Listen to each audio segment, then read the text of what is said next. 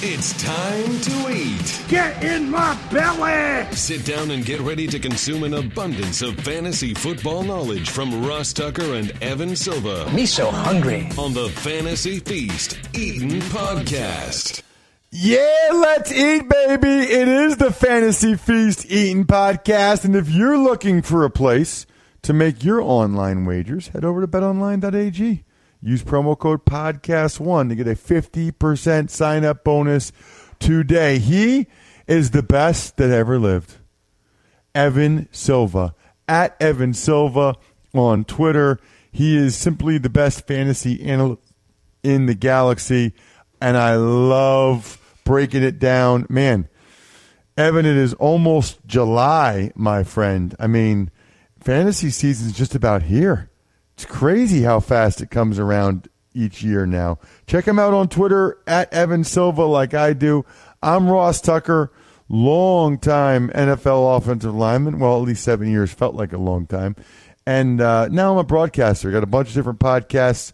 Most of you already know that, but if you don't, you can certainly check them out over at rosstucker.com. A lot of good stuff for you. Speaking of good stuff, if you guys like meat, I've been talking about this on the Ross Tucker Football Podcast. You've got to go to butcherbox.com. Best meat I've ever gotten from any service that sends it directly to your house. If you use the code Tucker, you get 20 bucks off and free bacon every month, which is amazing. Anytime we can get Warren Sharp on the show, it is an awesome, awesome day. If you're not following at Sharp Football on Twitter, you're just doing it wrong.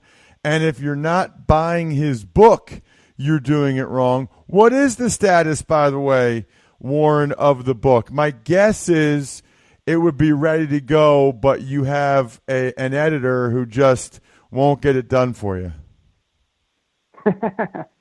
uh, no, it's it's it's uh, it's getting close. This thing is really a labor of love. Um, it takes forever to do because it's pretty much myself writing it, and then I have Evan who edits it. Uh, but there's still more chapters that I have to write. Some of the upfront matter is still in process, but all the team chapters are finished. Evan's working his butt off to edit those and get them done. The current status is we're looking to have this thing out by July 2nd. So uh, right before everybody heads to uh, Fourth of July, they can uh, they can hopefully get a copy, and uh, and that's what, where we're looking at right now. Awesome. Um, and for people that don't know, I think most of you already do. Uh, he is pretty much the best in the business when it comes to this stuff. You got to check out Warren's predictive NFL analytics, visualized data at sharpfootballanalysis.com and sharpfootballstats.com. I obviously made the joke about the editor because Evan is the one editing your book. And I know, Evan, you have some specific questions for Warren just based on, you know, your your reading through of his book. Yeah, I mean, while while I'm editing this book, you know, it's like taking a, a mind warp into the mind of Warren Sharp. You know, so I, I get the way that he like thinks, uh, but I still come away from from editing with some questions, but also I wanted to just ask some questions that I kind of already knew the answer to just from having edited the book, but so that the audience can get a taste. And also, um, shout out to uh, Matt Kelly of Roto Underworld for also helping um, on a bunch of edit edit on some teams uh, later in the alphabet. I've got about 16 of the teams done on the front end at the, the top of the alphabet.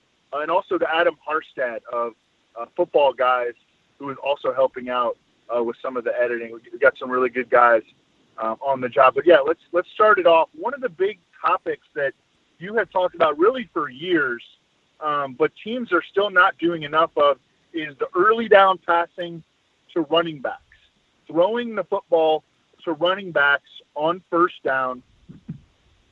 Um, teams are still running the ball too much and often just straight up the middle, like it's a it's a comfortable play almost for them to call. Um, but you continue to advocate for throwing the football to running backs on early downs, particularly first down. Why do you think that that's so beneficial, Warren? Why do you think that that that doing that uh, is such a, an efficient play? Well, it's it's a very efficient play. Number one, because the most optimal times to throw the ball are when the defense is playing run, and the optimal times to run the football are when the defense is playing pass. And you can create conflict with the defense when they think that you're going to be handing the ball off to the running back, but you're actually throwing it to him.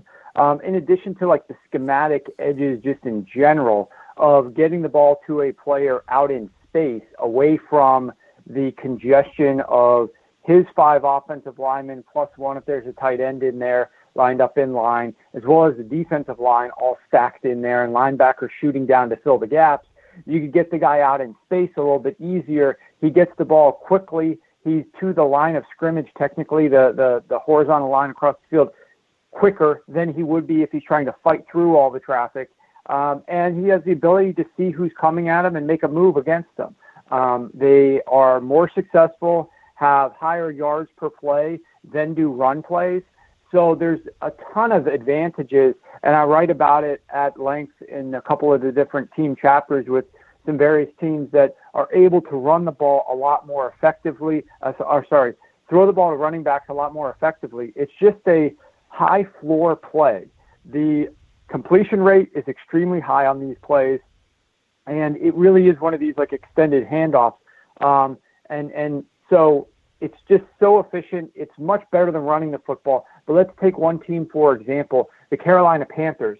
So in 2016, Cam Newton, they passed the ball the sixth least of any team in the NFL on early downs. Um, and neither early down passes nor rushes exceeded a 46% success rate. In 2017, Newton passed the ball the fourth least of any quarterback in the NFL on early downs um, and neither early down passes nor rushes exceeded a 48% success rate. So they're below average on whatever they do. They're a very run oriented team on early downs. Enter Norv Turner. And I, for one, was a little bit skeptical as to what we might get out of this offense. I didn't know how Cam would mesh with Norv. I thought there could be some problems in that uh, heading into the season. Cam actually posts his best year as a pro um, if you're obviously his 2015 season where he threw 35 touchdowns was better, but in terms of his efficiency, his completion rate, uh, his yards per attempt hit one of his all-time highs, especially in the last four in the last three years. Uh, they passed the ball on early downs the 11th most of any team in the league, and those early down passes plus rushes both exceeded a 53% success rate. So by them passing the ball more, it actually made their run game a little bit more effective and efficient as well because defenses didn't get to uh, witness all of these predictable run plays so frequently that they were prepared to stop. So by creating that conflict, it helped make the run game more efficient, and it certainly made Cam more efficient on early downs. And he had a, he ended up having a really good season um, until, of course, he got injured late in the year. Yeah, yeah. You you mentioned the, the predictability and especially in the Jaguars chapter, um, you talk a lot about um, how frustrating their play calling was, uh, particularly in that that Patriots game that they blew. They had a chance to go to the Super Bowl. I think they were up by two scores, um, and uh, the, the play calling. We'll, we'll get more into that uh, when we talk a little bit more about Nathaniel Hackett, who now is the Packers offensive coordinator. I wonder if that'll be a concern there. Um, but yeah, you just look at the catch rates of running backs. I mean, they're they're usually like in the 80 to 85 percent range, and then the catch rate for a wide receiver typically in the 60 to 65 percent range. So you're giving yourself a really high floor, high percentage play. You're getting the ball to a freaking NFL running back who is, you know, maybe pound for pound the most athletic player on an NFL roster. You know, a guy who can run four four at at 225 pounds. You know, this guy's like a, a, an unbelievable athlete, and he grew up returning kicks, and he you know has played running back all his life, and you know he's really good with the ball in his hands. Um, the Cowboys also did a better job of that uh, last year, throwing the ball to Ezekiel Elliott on early downs. His receiving usage spiked. Um, and that was good. I think that one team that we may see do that more is the Jaguars because under Nathaniel Hackett, they did it so little, so little early down passing to running backs. Even though they had T.J. Yeldon, a very good receiving back on the roster, I would love to see them get Leonard Fournette involved more um, as a, a, receiver on early downs. This guy's averaged eight and a half yards per reception since entering the league. He's got right around the 80% catch rate. Very capable receiver, and, you know, as opposed to banging him into the back of the offensive line and um, you know risking more injuries. I mean, the, the guy has been on the shelf uh, quite a bit since entering the league. Wanted to move on to uh, the next question. And one thing, Evan, let me um, inter- let me, let me yeah, interject real ahead. quick. I want to just say that if you look around the league, okay, one I I was on the early down passes to running backs, like you mentioned several years ago. But one of the things that I've noticed over the last couple of years is pay close attention to some of the really smart teams in the league. See what they do. You know, track what they yeah. do. The two highest teams with the highest pass rate to running backs on early downs in the NFL are the Patriots and the New Orleans Saints. And we've got two of the most uh, efficient, smart, uh, creative play callers in the league, and Sean Payton uh, with the New Orleans Saints.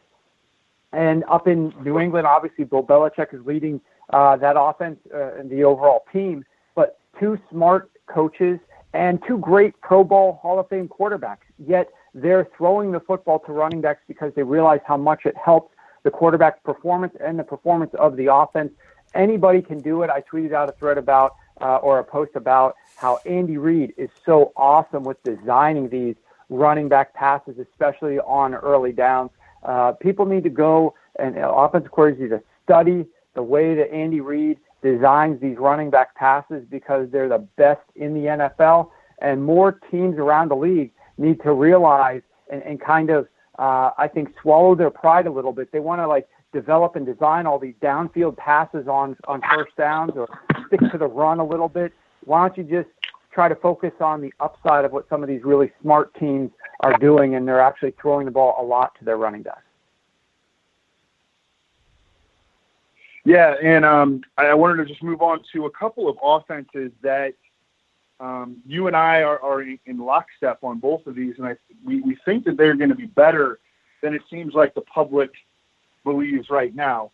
Um, number one is the Cardinals uh, moving to Cliff Kingsbury um, the the comparison that is most commonly drawn is to Chip Kelly.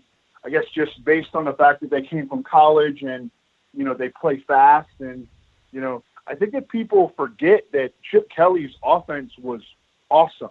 That it like literally took the league by storm, and then he was given GM duties and he he traded away all their good players and you know I think that definitely some ego went into that. He just felt like his scheme was you know, it mattered more than the players, essentially. And I think that that was his downfall, not the offense. The offense was torn to pieces by the rest of the league in terms of just stealing takeaways from from Chip Kelly's offense. I mean, the offense really changed a lot about the way that we that offense is playing is played today, even though he didn't have like ultimate one loss success in Philadelphia. And then the, uh, the the other offense that I think we are higher on than most people is the Ravens offense, and that doesn't seem to make sense because you know you talk so much about um, how you believe that the passing game should be more voluminous in the NFL, but the Ravens are a running team. So can you just talk a little bit about those two offenses and maybe why you're more optimistic than most people about them this year?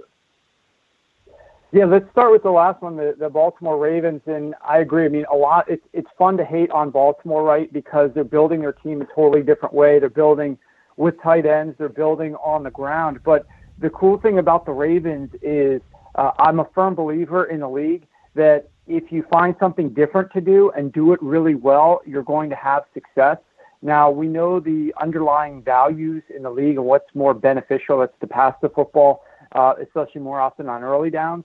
Uh, but the way that the Ravens run the ball is in a totally non-traditional manner, and they're having a lot of success in doing so. Um, and you have to study the strengths of your team and incorporate that. I think a lot. One of the biggest misconceptions of the uh, Baltimore Ravens is Lamar Jackson's ability to throw the football. Um, you know, myself and a lot of people watch the game and they, they see all these mistakes that he was making last year and they see all these uh, problems. But if you look at what Lamar Jackson um, did last year, it was really impressive. His 7.1 yards per attempt was better than Flacco in any of Flacco's last four years.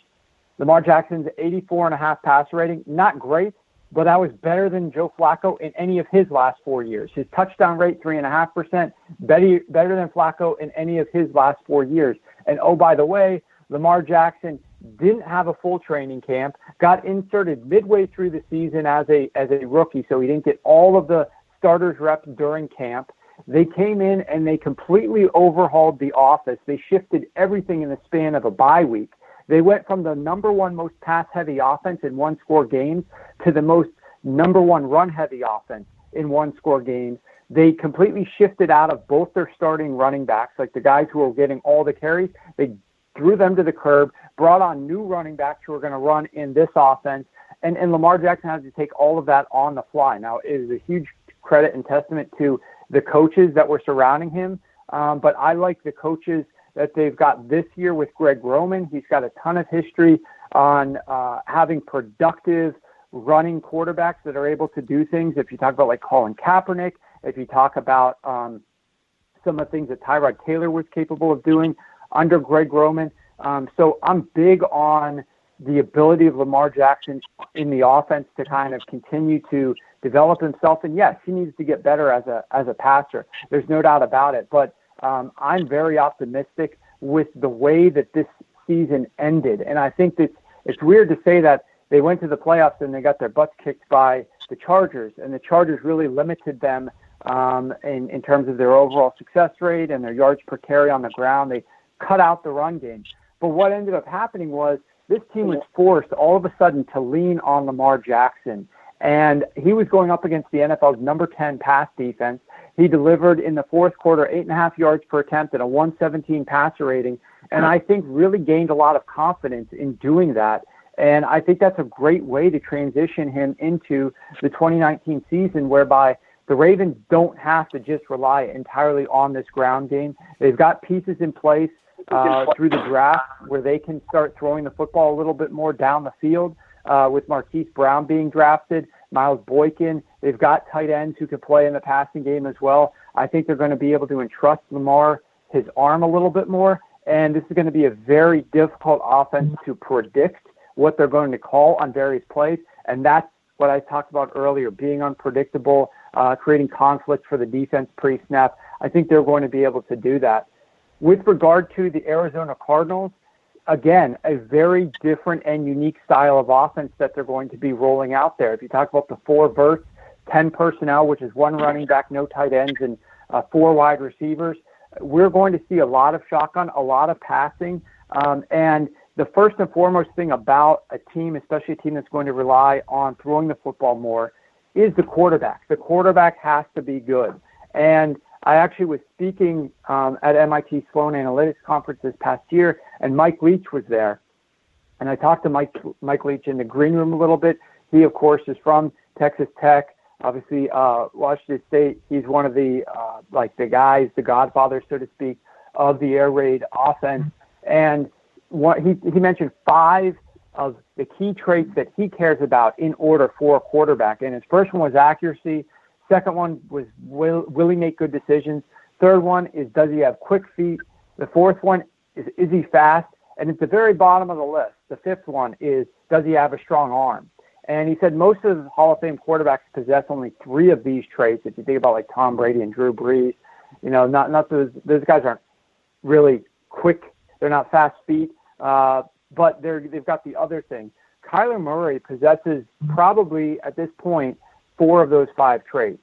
Um, time will tell if he makes good decisions at the NFL level, but he's a very good uh, prospect to fit in this offense. And so I think there's just a, a great starting basis for Cliff Kingsbury with the way that this offense is going to spread you out and be able to dice you up. Yeah, just and just two quick notes on each of those offenses. Lamar Jackson as a passer at Louisville got better every single season. I mean, we what we saw is the worst case scenario so far for Lamar Jackson. He took, and you talk about this a lot in the book. He he took second team reps all last offseason.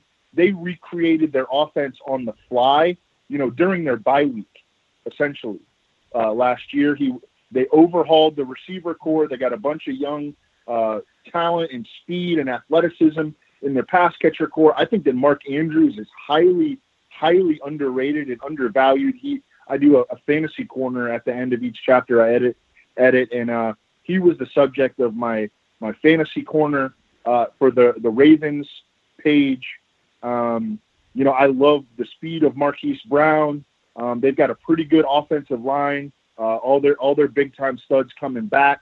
And then for the Cardinals, you know, the the biggest source of criticism of the Cardinals is are they going to be able to protect Kyler Murray? But Cliff Kingsbury, first of all, they are going to be able to protect Kyler Murray. Um, number one, is his mobility is going to be like a night and day change from Sam Bradford and Josh Rosen. He's going to make the offensive line look better.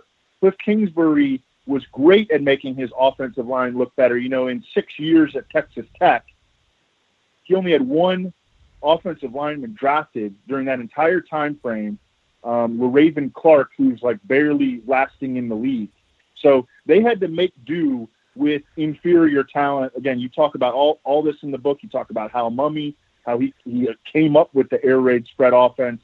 But Cliff Kingsbury, especially, was so good about having his quarterbacks get rid of the football quickly. And number three, they did make off off-season additions to the offensive line. Marcus Gilbert, when he's been healthy, he's you know a top ten right tackle in the league. And they did sign J.R. Sweezy to shore up one of their guard positions. Their center, Mason Cole, is entering his second season. Had a rocky first year, but you know he could he could make a big year two leap. They've got Justin Pugh, who hasn't been great in the NFL, but he's been a starter for a long time, and they need get DJ Humphries to stay healthy. And look, it's still going to be, we're, you know, when we do Ross's offensive line tiers, it's probably still going to be a bottom five unit. Um, but I think it's going to look a lot better on the field because of the mobility and because of what Cliff Kingsbury stresses offensively. Let's go back to Nathaniel Hackett, um, who was devout about running the ball uh, up the back of his center, um, often his backup center um, last year, after, especially after Brandon Linder went down. Uh, but he was adamant about doing that, we don't know if it, that was kind of forced upon him by Doug Marrone or, or what have you. But he, the the Jaguars play calling with Nathaniel Hackett was, you know, directly in, in the eye of, of, what you you kind of preach, Warren. Um, now he goes to Green Bay. Should be worried? Should we be worried that Nathaniel Hackett um, is going to make more suboptimal play calls when he goes to Green Bay with with Matt LaFleur? Well, you know, it's a, it's a tough call because I don't really know what the hell was happening with the Jacksonville Jaguars with Nathaniel Hackett. I mean, for a couple of straight years, he had issues. Um, they were playing way too conservatively when the team held the lead, especially in the second half and into the fourth quarter. That's how they blew the lead to the Patriots in the AFC Championship game, despite being up 10, almost heading to the Super Bowl. That's how they blew the lead against the Pittsburgh Steelers uh, last season when they were up. I think it was like 16 to nothing um, late in the third quarter and they blew that lead, and he got fired not long after that. Um, you know, they they I do not like the way that he calls plays in certain situations, uh, but I guess from a from a positive uh, perspective, he's got a fresh start, and he actually finally has a quarterback who's going to be able to be entrusted to throw the football in Aaron Rodgers, so that you don't have to build your offense around Blake Bortles. That being said, I think uh, most of this offense possibly is going to be called by Matt LaFleur. And Matt LaFleur, I don't know what the heck that guy was doing last season when he was with the Tennessee Titans. Um, again, I realize you do have Marcus Mariota and you're dealing with his arm and his passing, but even before Mariota got injured, um, this team was running the ball at a tremendously high rate. I did not like the way that the offense uh, was trying to optimally call plays. And this team, you know, he came in there. This is the most frustrating thing about Matt LaFleur coming into Tennessee for the one season. They had Doug Marrone. It was an exotic smash mouth. That's what this team was. It was on the ground, run the football, establish our identity, run the ball in different unique ways, which really weren't so different and unique. They were mostly just bad. And they brought in uh, Matt LaFleur to try to change and overhaul this offense. Give me a touch of Sean McVay, sprinkle some Sean McVay dust all over the Tennessee Titans. Let's make this offense exciting. 11 personnel, let's call optimal plays. And what ends up happening? He ends up running the ball more frequently and less efficiently than did Doug Marrone's offense in either of the two years that Doug Marrone's offense was there. I mean, this team was running the ball more than the exotic smash mouth and doing so less efficiently.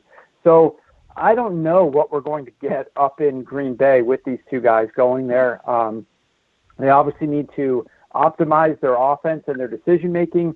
Um, it doesn't help that Matt LaFleur, I think he tore his Achilles, so he's having to coach and get his team together uh, from a cart. Uh, he also is having to, uh, you know, he's talking about Aaron Rodgers and, and he doesn't want him calling any audibles and they're going to go start debating over that. I mean, they, they've got a lot of work. Hopefully, it's a more smooth transition than what I envisioned. But I definitely uh, have some concerns with that offense up there. Although I will say it can't be that much worse than it's been in prior years. Um, so hopefully, upside is the way that they're going to head in 2019. Yeah, that was something that really stood out from the um, the Packers chapter, talking about Matt LaFleur's history and how he, during his one year in Tennessee, ran the ball actually more than the Mike Mularkey offenses from 2016 through 2017. Um, but uh, hopefully, I mean, what I wanted for Aaron Rodgers just give him like the the Randy Fichtner, you know, give him the Ben Roethlisberger treatment. You don't need to coach Aaron Rodgers hard at this stage of his career. Just let him be the offensive coordinator, you know, and just you worry about the rest of the team. Um, I think that Aaron Rodgers is plenty capable of doing that, um, but it doesn't seem like they're gonna they're trying to do that at all. It seems like they're really trying to install um, because uh, they're trying to do an install of, of an entirely different offense. Because one of the first things that Matt LaFleur did was uh, when he got to Green Bay was he showed the team uh, video of like you know that 2016 year with Matt Ryan throwing a bunch of uh, you know, vertical vertical touchdown bombs, and you know, it seems like that's the offense that they want to install in Green Bay. Good good luck to them. Um, I you know I thought that Frank Reich might become one of my favorite NFL coaches as soon as he admitted that in Philadelphia he was doing research projects on conventional wisdom thinking and seeing if those kind of old football axioms still held true. Some of them did not. Some of them did. Um, but I, I love that about Frank Reich. Where, do you think that Frank Reich most separated himself as a pro- promising head coach in his first year with the Colts last year? Oh, and also, what do you think about that?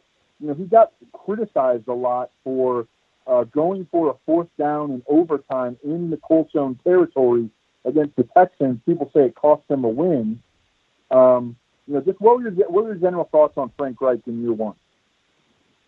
I was exceedingly impressed by what Frank Reich did there. Uh, I think he's just a really smart head coach. First of all, that play call on fourth down, uh, by the numbers, it was the right play.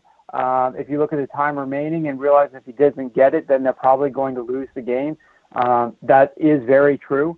Uh, at the same time, um, if he punts the ball, then the game's probably going to be a tie. And I think he realized that he'd rather just go for the win, um, that the tie may not help him so much. And he really wanted to spark his team and show them a lot of belief. The team didn't have a great record at the point in time, and he really wanted to come in and show them uh, like a teaching moment. So I think he was able to couple that with just uh, a plus EV decision. And, you know, it didn't work out, but guess what? The rest of the season did. And his strategy with Andrew Luck also worked out a lot of coaches, especially a coach in his own uh, division there, Bill O'Brien, would not have taken the same approach. Would not have taken this approach that what uh, of how what he did with Andrew Luck. If you look, for instance, at Bill O'Brien, this is one of the most pass-heavy, sorry, run-heavy offenses in the NFL, not taking proper advantage of Deshaun Watson. Frank Reich comes in And all we hear the entire off season is that Andrew Luck hasn't thrown a pass. Andrew Luck is not in football shape. Will he ever even play again? What's going to happen to his arm? This is such a disaster. He's been throwing college football. He hasn't been throwing a pro football. He's been throwing a high school football. You know, all these different um, discussion points about is he throwing a tennis ball? What is he even throwing? Um, and everybody was so scared of Andrew Luck. And what does Frank Reich do? They go 60% pass on first downs in the first half, the third highest rate in the NFL. Why is he throwing the ball so much with a quarterback who we got questions about his arm? We don't know what he's going to do. Well, guess what? That's going to keep them out of third and long situations by having a high pass rate on first down. They're going to avoid that. And guess what? They face the second fewest average yards to go on third down, only 6.3 yards to go. That was the second best rate in the entire NFL by being such a pass heavy team on first downs in the first half. Um, they ranked sixth in my custom analytic early down success rate. So they're really good at bypassing third downs altogether. And when they did get faced with third downs, they were very achievable third down situations. Um, that helps the quarterback. That prevents him from taking extra hits and extra damage that you sustain when you're in third and predictable, which is like third and long.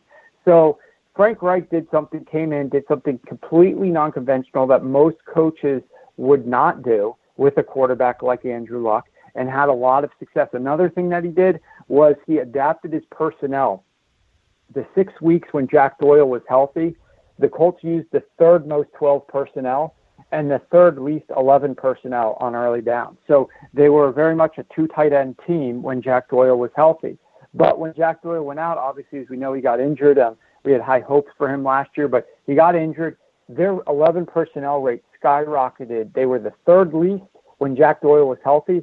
They went to the second most 11 personnel in the entire league once Jack Doyle went out when passing on early down. So Frank Reich clearly adapted to his personnel. Um, so he did a couple things most coaches don't do. He passed the ball a lot on early downs, one of the highest rates in the league, which helped them avoid third and long situations. And he did so with a quarterback that the entire media sphere was talking about is is not even ready to play football this year.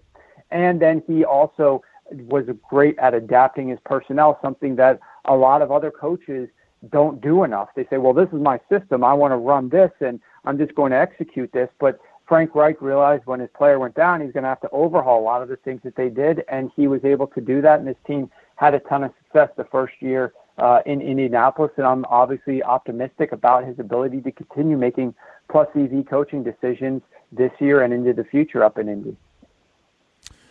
Last question uh, that I have, Warren and then uh, we'll get you out of here. Is just the Bears. I know. I remember last year, a lot of people liked the Bears uh, on the over in their win total bets. Do you think the Bears continue to progress from what we saw last year, or do you think that they take a step back?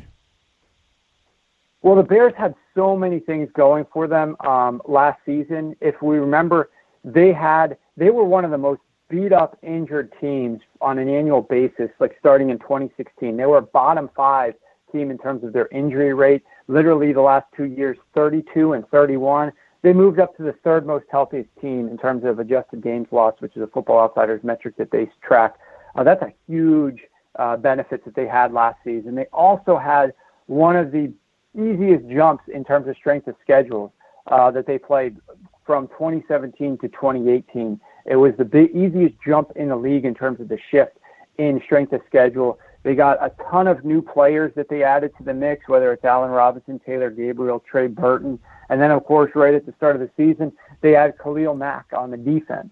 Um, and, and so this was like a night and day difference from John Fox and Dowell Loggains as offensive coordinator to what they brought in with Matt Nagy, the increased health, the better players, the easier schedule. Uh, Mitch Trubisky's sophomore season, which ended up being a lot better, and a lot of quarterbacks do have better sophomore seasons.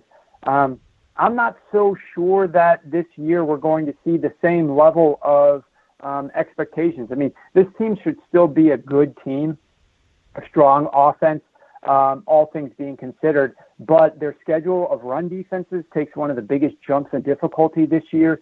Uh, they don't have Vic Fangio's de- uh, genius uh, on the defensive side of the football. And, you know, if you look at who they played last year, I talked about them having a, a, a an easy schedule.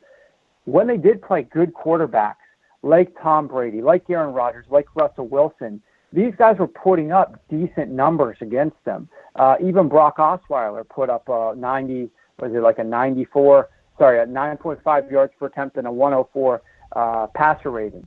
So the, the defense looked awesome against like Nathan, uh, Nathan Peterman and Eli and Nick Mullens and Nick Foles and Sam Darnold and Sam Bradford.